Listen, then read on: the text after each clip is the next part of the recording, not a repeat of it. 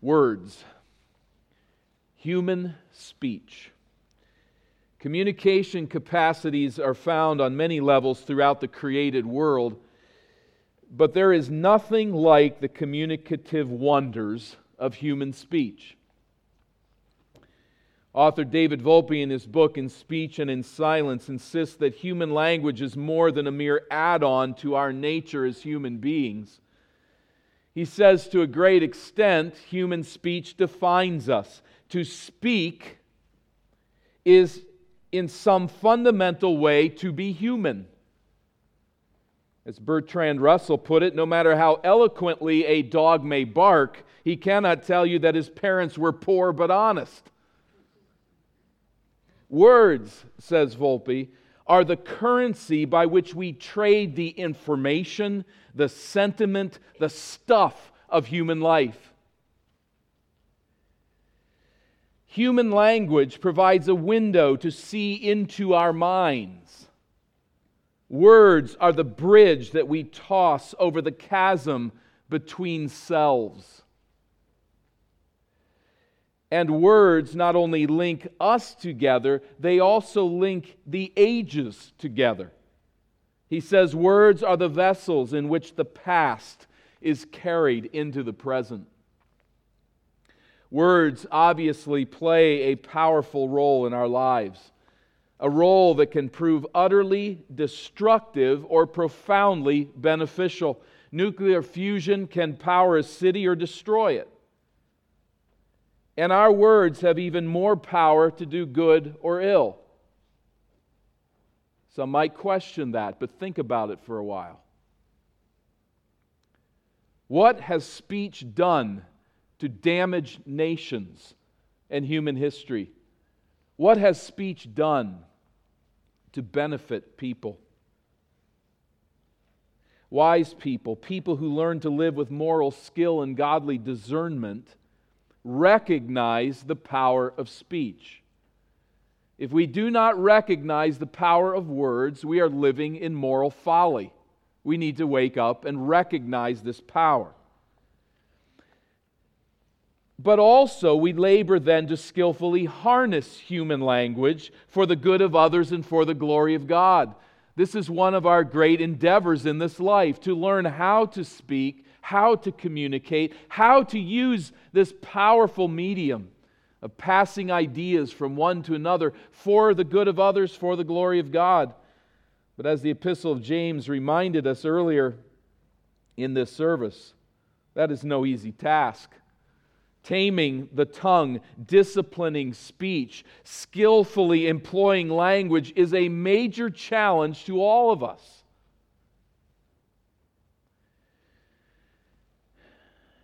And so we turn expectantly and humbly once again to the book of Proverbs to hear the counsel of God in this book. Now, as we do that, there are a few scattered places where we find a short string of Proverbs dealing with human speech. And we could turn to one of those and focus there for some time. But the Proverbs that we find as you make your way to chapter ten, and we've come to this place in our study of the book, as we find from chapter ten and following, these Proverbs are grouped not thematically under neat topical headings. I do not believe the Proverbs are randomly arranged, that they were just thrown together. There's far too much evidence in the Hebrew text that the Proverbs were arranged very wisely, very artistically. However, the Proverbs hit us much like life hits us, a rapid-fire spray of divergent themes. They're hitting us all the time, aren't they? In a grocery store, you can be bombarded by anger, harsh words, sexual temptation, and financial folly all in a couple minutes. You have in your cart a little child who's really bored and really choosing to misbehave, and you can be tempted with anger, which can quickly give way to wanting to use some harsh and belittling words. And then you push that cart down to the checkout place and can be tempted with images popping off the magazines. And then, and I draw no judgments here, but there's seven candy bars all talking to you at once and saying, buy us all. Every one of you? Why not? Right? Just rapid fire, all the time, making decisions, choosing wisdom over folly. That's how the book of Proverbs from chapter ten and following kind of comes to us, doesn't it? One idea here, one idea here, one here. Again, I believe there's arrangement to it, and we could study that at length. But in that rapid-fire approach, I think that it is appropriate at times to look at the Proverbs thematically. Again, they're not given to us that way. They don't come in neat headings. But we've made our way through a distinct section of Proverbs in chapters one through nine and even poked our way into chapter ten, where there is a consistent theme in the first five verses. But we've worked our way verse by verse through this book to this place. But I think it is legitimate for us to stop and to think thematically about this area of our words, about speech. And what does God say about the words that come from our mouth? Now, I encourage you here, and we'll, Lord willing, end here, but think deeply. Think beyond just the actual words themselves and just what we're saying, but think about what speech conveys, how it is part of who we are. And so as we're talking about speech, we want to just say, well, I want to learn some skillful ways to talk, but rather to think about speech as a reflection of who we are. And in that mode, God has much to say concerning our speech. I'd like to start first of all here, and we'll give some slides along the way just to give us guidance in this uh, topical sermon. But some general perspectives on the power of words before we begin with any specifics. Let's go to Proverbs chapter twelve and verse thirteen. Proverbs chapter twelve and verse thirteen. And we will turn to numerous proverbs throughout the sermon today, so be prepared for that. Proverbs chapter twelve and verse thirteen says, and here we think again just generally, an evil man is ensnared by the transgression of his lips. The words that pass our lips can entrap us. We have a coyote sniffing about in a forest. He comes across a delectable piece of red meat, and he sinks his teeth into that, and bam! The hunter's trap is sprung, and he's stuck. He can't go anywhere, and he awaits his fate. Words can do that to us. What we say can entrap us, can take away our freedom, and can make us simply wait around for the bad results. Delectable words transgress the will of God and the love of others and entrap us in all sorts of trouble and distress. Lying words, filthy words, words that attack, ridicule, scoff, or slander. Such words dishonor God, and they entrap us. Second half of the verse, but the righteous escapes from trouble. I think as we understand this to be a contrasting parallel statement, we learn here that our words can also deliver us from trouble. I think it's not just generically talking about righteousness here, but particularly righteousness that we speak. Speaking what is right, speaking what is good and God-honoring, this can deliver us. So just as certainly as we can be trapped, so we can escape and find freedom through the words that we use. Verse fourteen, from the fruit of his mouth a man is satisfied with good, and the work of a man's hand comes back to him. How do we put those together? As physical labor secures the rewards of diligence, in like manner, skillful words secure blessing. We go out into this world, we speak words which, in the grace of God, can indeed profit and bless us. Words of encouragement and honesty and confession, words of counsel and correction and humility. Such words can bring as much satisfaction as the reward of a hard day's successful labor. They have that power. And so here, the point simply to perceive and value the potential of wise words, chapter eighteen and verse seven. Chapter eighteen and verse seven. Here we do find a place where discussion of language is grouped together in several proverbs, but I'd like to focus just on verse seven of chapter eighteen. A fool's mouth is his ruin, and his lips are a snare to his soul. The Hebrew word translated fool here is our word for moral dullard, the naive one, the one who really doesn't get how life works under the direction of God. For this fool, this moral dullard or naive, uncommitted individual, his mouth is his ruin. His lips are a snare to his soul. So again, simply said, people who do not fear God speak words that ruin their lives. They say things, and those words entrap them. It's a serious warning that should motivate us to learn to speak wisely, to avoid such destruction. Verse twenty of the same chapter, verse twenty, from the fruit of a man's mouth his stomach is satisfied. He is satisfied by the yield of his lips. Death and life are in the power of the tongue, and those who love it will eat its fruits. The satisfaction of the stomach as well as death and life may be taken literally here. That's possible in some situations, but they have figurative meaning as well. Our words can indeed satisfy us with the material resources necessary to feed our stomachs, and a person may say something that leads to physical death. But the point is that what we say has a determining factor upon the quality of our lives. I think a lot of people just don't really think about that much.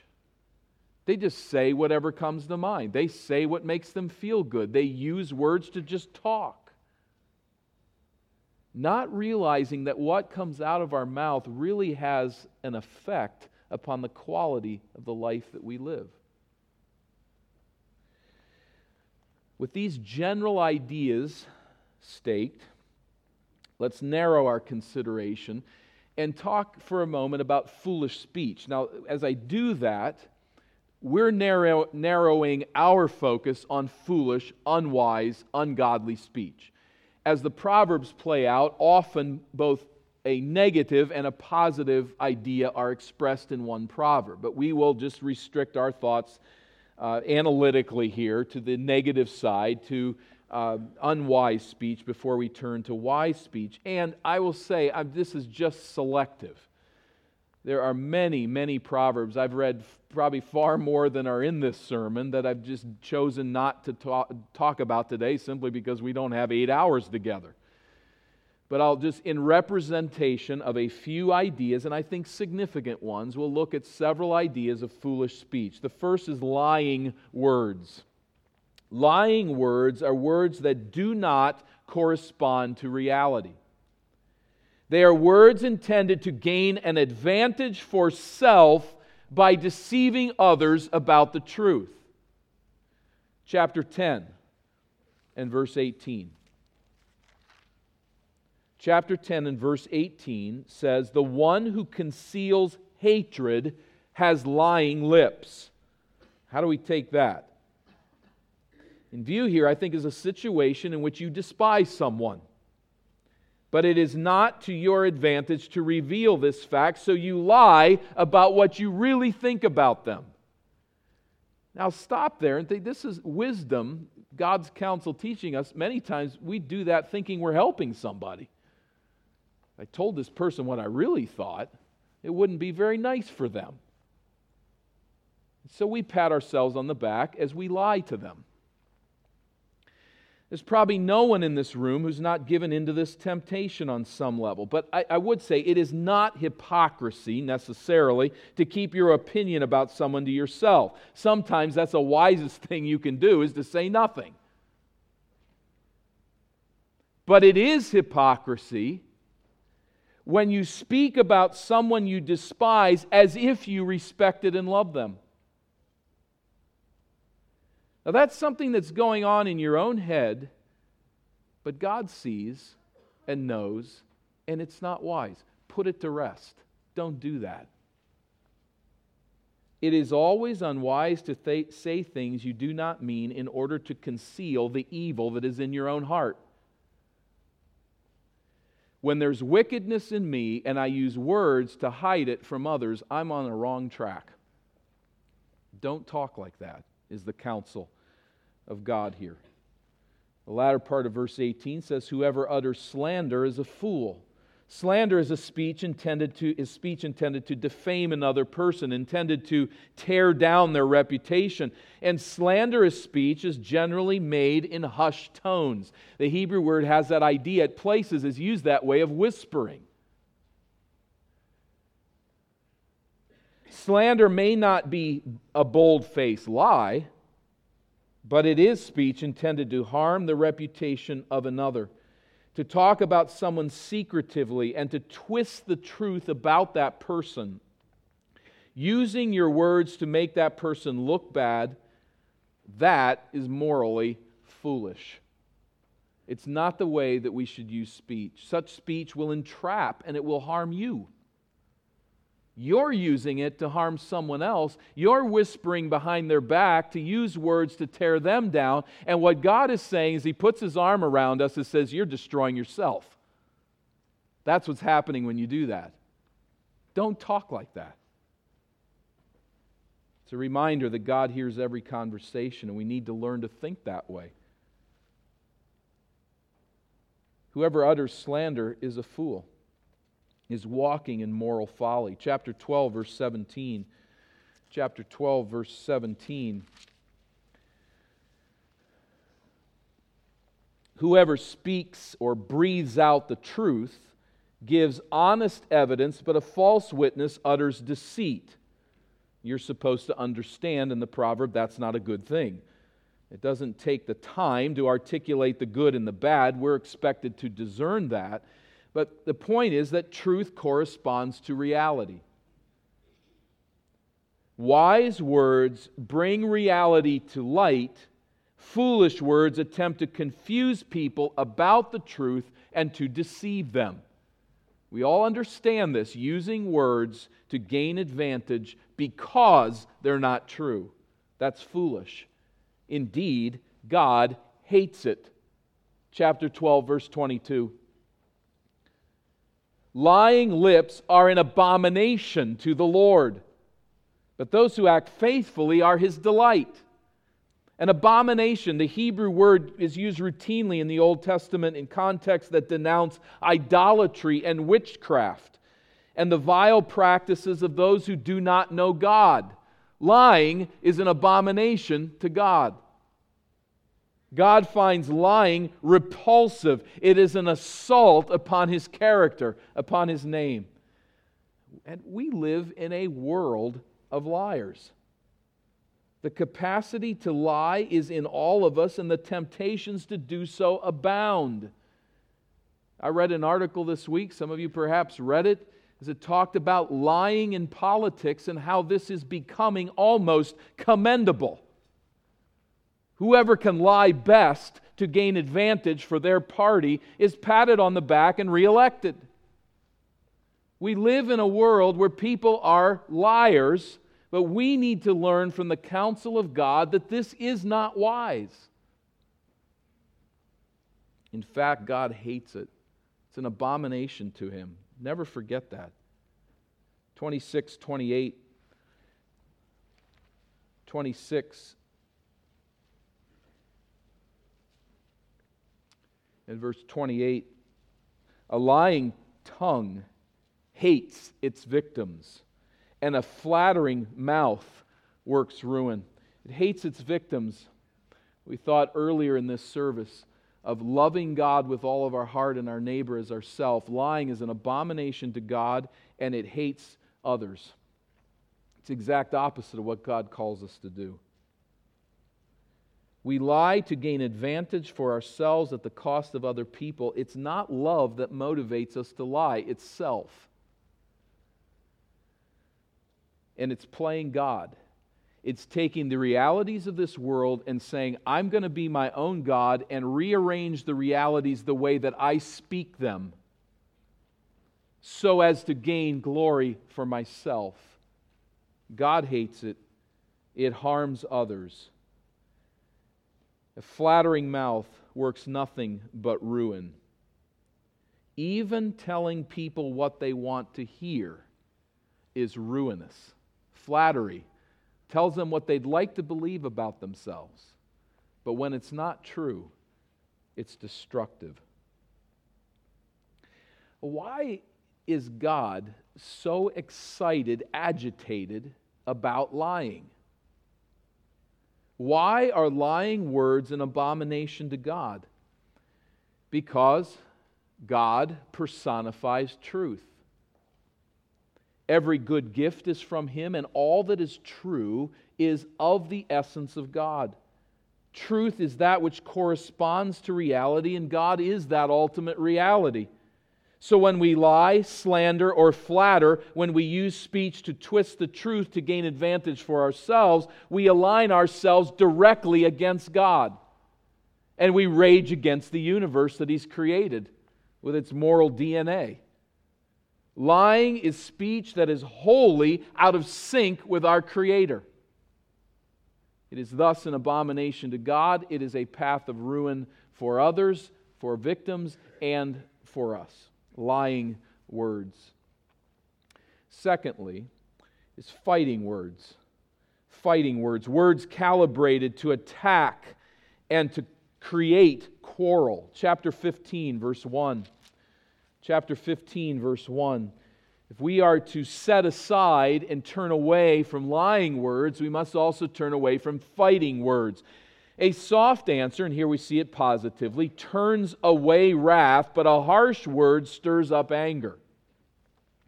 Soft speech is speech that soothes and comforts the listener. It's not necessarily a reference to volume, although that may be involved at times, but the emphasis here of soft speech is on speech that is comforting and non-combative.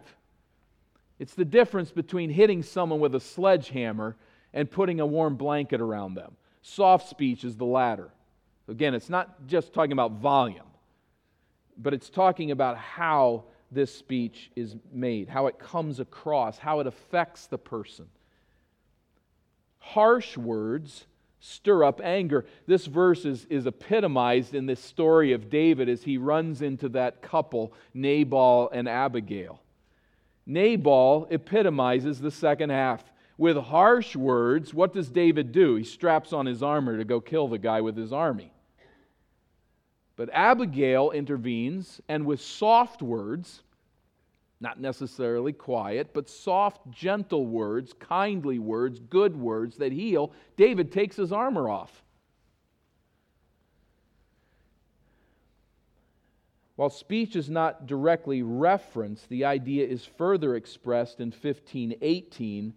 Verse eighteen, a hot-tempered man stirs up strife, but he who is slow to anger quiets contention. Angry words stir up trouble. Wise people learn to control their anger, learn to control their tongues, and learn to speak words of grace that calm tensions, not fuel them. You can use words that are just like throwing kerosene on a campfire. It might be great fun while you're camping, but it's not good between people. And that's how our words can sometimes be used. To just stir up any trouble that's there and make it worse. God counsels us away from lying words. He counsels us away from fighting words. Chapter eighteen and verse thirteen, He counsels us thirdly against hasty words. Hasty words. Words too quickly spoken. Chapter eighteen, verse thirteen, if one gives an answer before he hears, it is his folly and shame. Responding verbally to a matter before you have taken the time to sufficiently listen to the speaker's position is unwise. It is out of sync with the character of God. And we all do this. But a vital aspect of godly speech is faithful listening. I don't believe this proverb is teaching us that it is always evil to interrupt a person. Often that it's rude, and generally interruption is to be avoided, but just generally, not necessarily always. Uh, I could probably illustrate this quite obviously for all of us. You, you, uh, your, your boss harshly accuses you of a very significant error that was made at work, and that error took place while you were home sick. The boss doesn't know it. As the boss is getting going and accusing and lecturing you here and holding you to account, it'd be a wise thing to interrupt and say, wait a minute, I wasn't even here that day. I was sick at home. I mean, I don't think the boss is going to be particularly pleased when you listen to this whole lecture for five long minutes, staring there, listening to every word, and then when the boss is done saying, I wasn't here. What's the boss going to say? Why don't you tell me that right away, right? So it's not that interruption is in innately evil. There are times when it is, times when it's not. But what this proverb does stress is that failing to hear what is in a person's mind before answering a matter is not skillful use of speech. What's going on in my heart when I answer a matter before I've really listened to it and know what it's about? Impatience, pride, a sense of superiority or inflated self-importance or some other godless orientation motivate, motivates me to talk before I've heard. It might be interrupting a sentence before it's concluded. It might be just not asking enough questions to really get to the bottom of the matter. As verse two puts, says that a fool takes no pleasure in understanding, but only in expressing his opinion. That is not wise. To simply bide our time while someone else is speaking so that we can say what we want to say, and we're not listening, we're not connecting, we don't know what they're really saying. Hasty words were counseled against it. So lying words, fighting words, hasty words need to be crushed out of our speech patterns. Other foolish speech patterns could be added to these. We just limit it to this for sake of time here today. But let's turn then and move more positively, again, not so much within the Proverbs, but just thematically here for our own discussion. And let me parallel this with three other ideas about wise speech.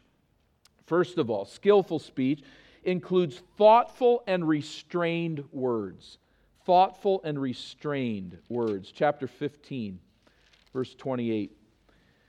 Chapter fifteen and verse twenty-eight. The heart of the righteous ponders how to answer, but the mouth of the wicked pours out evil things. You see the parallel with the verse we've just considered, answering a matter before we really hear it. Same essential idea. The heart of the righteous ponders how to answer. Wise people realize there is potential for great harm in their words. It's not necessarily evil to offer a quick response, but it is foolish to engage the tongue while the brain is in neutral. We use the phrase, open mouth, insert foot. What do we mean by that? I heard a, a speaker use that phrase in India. The congregation found it absolutely hilarious. They were all just roaring with laughter and had absolutely no idea what he meant. I don't know where that came from exactly, but we kind of know what it means. Open mouth, insert foot. Talking before thinking. Talking before we realize where that statement is going to lead and how it's going to be received. And before we know it, whatever that means, we're chewing on our foot.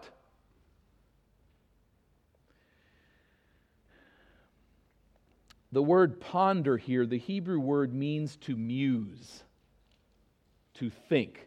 An amusement park is a place you go to not think. You, you, you just go to be amused.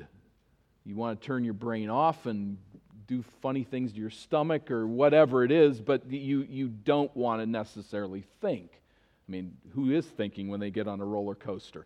You got, you got, you want to put thought aside, right? That's part of the fun. But it's an amusement park. Here, we're called to do the exact opposite with our speech, and that is to muse, to think, to be thoughtful about the words that leave our mouth. Chapter ten, verse nineteen offers a helpful parallel. Chapter ten, verse nineteen. ten nineteen, when words are many, transgression is not lacking, but whoever restrains his lips is prudent. The restraint, the musing, the thoughtfulness of speech. Thoughtful, restrained words are encouraged here. Fill the air with unrestrained speech, and you are sure to say something that violates God's will and something you're going to really regret. Restraint means to learn to discipline our speech and talk to our heads, not letting our speech run ahead of those thoughts. Chapter thirteen and verse three, whoever guards his mouth preserves his life. He who opens wide his lips comes to ruin. Big mouths have small lives, at least messed up ones. Chapter seventeen, verse twenty-eight, if you want to turn there, seventeen twenty-eight. seventeen twenty-eight, even a fool who keeps silent is considered wise. When he closes his lips, he is deemed intelligent. Wise people learn how and when to hold their tongues. We need to develop the skill of saying nothing at the right time. Even fools can practice this skill. They can't speak with wisdom, but they can say nothing. And they can look wise. Silence is sometimes that good. It can make a person who's morally foolish look really wise. So let's remember that. There's times to learn, we need to learn that there are times when we should not speak. Those skillful in speech evidence this wisdom in knowing when to say nothing. I'll just quote it, but twenty-one twenty-three, whoever keeps his mouth and his tongue keeps himself out of trouble. There again we see the restraint, the thoughtfulness. twenty-five fifteen, turn there, twenty-five fifteen. Considering again the restraint of words, the thoughtfulness that goes into speech. With patience, a ruler may be persuaded, and a soft tongue will break a bone. Patient, level-headed, calm speech has such power it can even move a monarch. Now you go screaming wildly and throwing a fit in front of a monarch, and you're going to get absolutely nowhere. Well, nowhere good. But here's the power of words. If spoken rightly, soft words, gentle, kind, persistent, patient, level-headed speech can be very persuasive.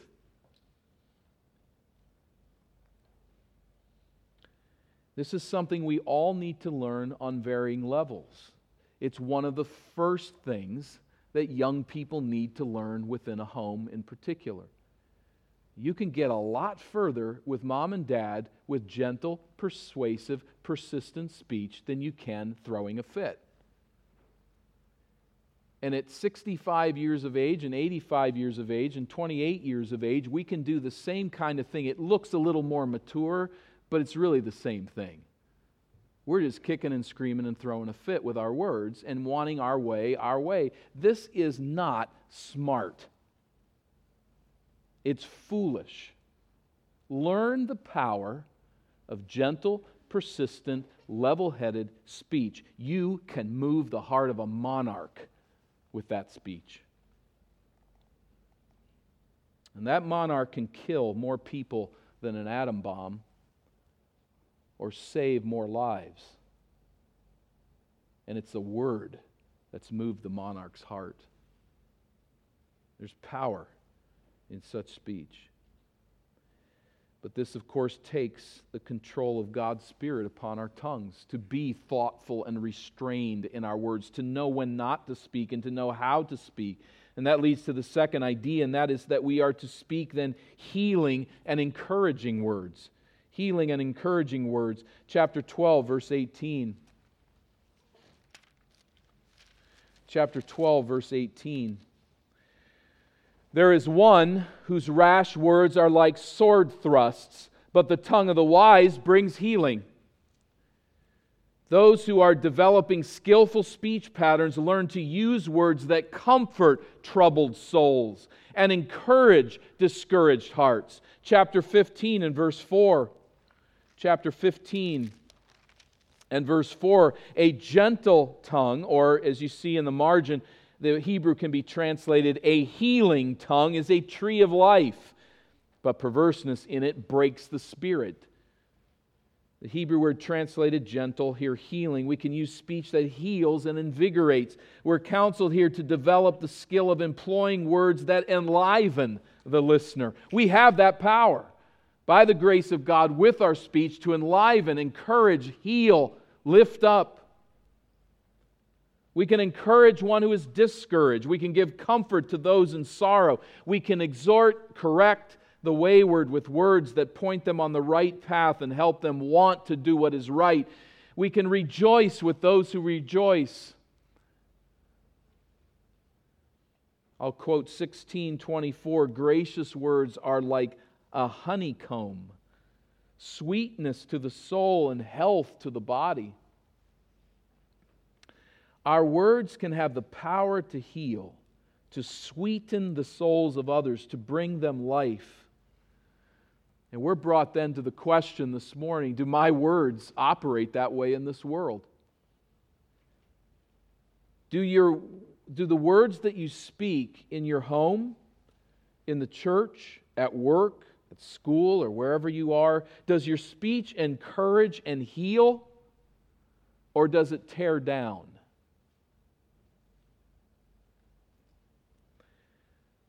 Does it encourage or discourage and poison those around you? Serious question. Significant aspect of our lives. Thirdly, wise and appropriate words. Wise and appropriate words. Chapter ten, verse thirty-one. The mouth of the righteous brings forth wisdom, but the perverse tongue will be cut out, will be cut off. Skillful speech synchronizes with the counsel of God. Perverse or godless words will be destroyed. Verse thirty-two, the lips of the righteous know what is acceptable, but the mouth of the wicked what is perverse. Godless people love to say godless things. They love to express the wickedness of their heart and bring others along into that wickedness. Wise people speak words that please the Lord. It would do us all well to remember that God listens to every conversation that we have. And to remember that the mouth of the righteous always brings forth wisdom. Are the words of my mouth acceptable to the Lord? Well, again, many, many references to speech. Some that are on different tracks than what we've considered. But for the sake of time here, we limit it to this. A few ideas to encourage, to help us think about the words that we speak. As we filter this counsel, though, we need to very much consider that the wise counsel received here is not a call to merely exercise willpower over our tongues. This is not counsel, learn to bite your tongue. Learn when to keep quiet. Learn some new tricks in your speech patterns and you'll do better at work. And things will go smoother at home. Something like that. the key to all of this we need to recognize as we understand who we are before God is that our words flow from our souls. They flow from who we are. So we're not talking about how to wield a hammer here. We're talking here how to express what is within us, and that means we need to address what is in us. Proverbs four twenty-three says, "Keep your heart with all vigilance, for from it flow the springs of life." The springs of life expressed in our words flow from the nature of our hearts. Jesus said it this way in Luke six forty-five, "The good person out of the good treasure of his heart produces good, and the evil person out of the evil treasure produces evil. For out of the abundance of the heart his mouth speaks." So there's, there's one way of dealing with speech, and that's a, listen to this seminar and we'll give you the key. And you come to this one sermon, this one seminar, and we give you these tricks, and everything's new. All of your speech changes. Everything's right. I mean, you'd have to be really foolish to think that's going to work. But on a, on a, on another level, there's those saying, well, I'm going to work really hard at this, and I'm going to get these principles together, and I'm not going to forget about them. I'm going to get them all together. I'm really going to work on this area of my life. Now, that person has got more hope than the first, who thinks that it's like semi-miraculous. But this person also who's just working, working, working to get speech right is in trouble. If this person doesn't recognize, as Proverbs four says and as Luke six says in the words of Jesus, that we bring out of the treasure of our heart that which is there, and it is displayed often by our speech. So let's go to a third concept here and say, as we have been together today as Christ's church, that the problem is there's a lot of evil in our hearts. And it comes out in our speech. By nature, we see, say things over and over again that are morally foolish and bankrupt. Our hearts belch up all manner of sin, pride and arrogance and self-love and self-pity. Now, we don't say it like that. I'm really rooted in self-pity right now, and so I'm going to say this to you. We're not that honest, and many times we're not even that self-aware. But that's what's really happening. If the speech could come out like it really was, it would, it would come out with arrogance, and then I'd make my comment. Pride, then I make my comment. I hate you, and then I make my comment. Or whatever it would be. The truth of the matter is we do lie. We do slander. We do gossip. We do use flattery to our advantage. The truth is we use harsh words and unthoughtful words. Words that tear down and discourage and criticize. Human speech distinguishes us from all other forms of creation, but it also provides for us unique capacities to harm and to express our own innate rebellion against God.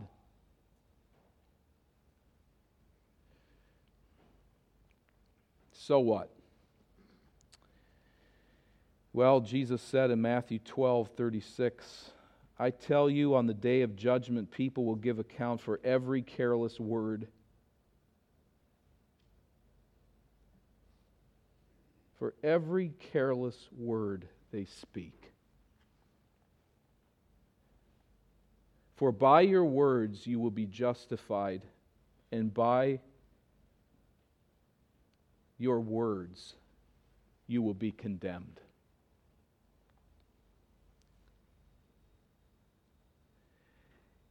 Hearing that from the mouth of our Lord leaves me in utter poverty of spirit. I could point to a lot of good words that I've said in this life, but I could point to many that would not justify me before God.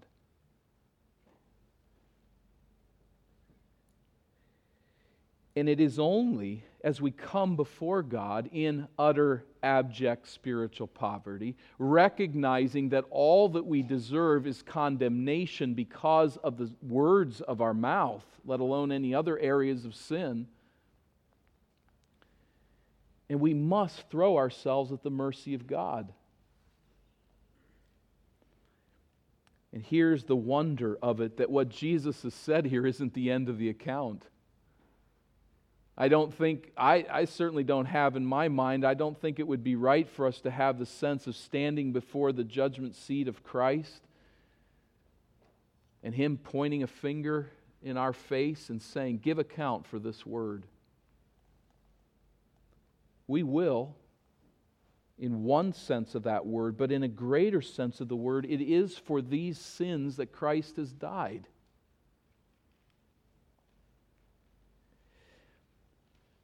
We won't spend time in it here this morning, but in Ephesians chapter two, it says that we are dead in our transgressions and sins. We are lifeless in our rebellion against God. We cannot stand before Him just because of the words that we've spoken.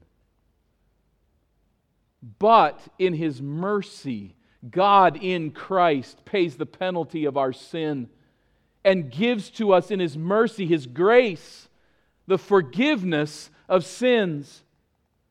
And as the book of Ephesians continues from chapter two there, where he talks about this transforming work of God in our lives, I don't think it's a mistake that he then says in chapter four, there's things you need to put off and there's things you need to put on, and one of those areas is the way you talk. And at the end of chapter four, Ephesians chapter four, maybe you want to read it this afternoon, there's a wonderful call to us to transform speech, to use it in a way that is new and living by the indwelling Spirit of God, to walk in the forgiveness of Christ, to know that our grace is not in us but in Him, that our goodness is founded and rooted in His goodness placed on our account, so that by His indwelling Spirit we are cleansed from sin, and He begins the process of persistently cleaning up our speech, removing the lying words and the hasty words, the godless speech of wickedness that belches up from our sinful being. And by His Spirit, we begin to speak words of grace. I'm in process here. Are you? I hope you're in this game. But it's got to start not by you saying, I'm going to get things figured out and getting my speech act together. It's going to start by you coming to Christ and receiving His forgiveness. And realizing that only His death and resurrection can atone for your sin. Only His atonement can cleanse your mouth. But then forgiven, we don't become perfect. We continue to use speech in godless ways, but slowly, by the presence of His Spirit, we begin to change, and we begin to build up and encourage and control speech for the glory of God and for the good of those who are around us. And this power flows in us, and thus from us, to change the world. And isn't that what God has done in Christ? The Word became flesh. The Word, in all of its purity, in all of its power, the Word became flesh and dwelled among us, speaking words of grace and truth, and ultimately dying in our place and announcing, it is finished.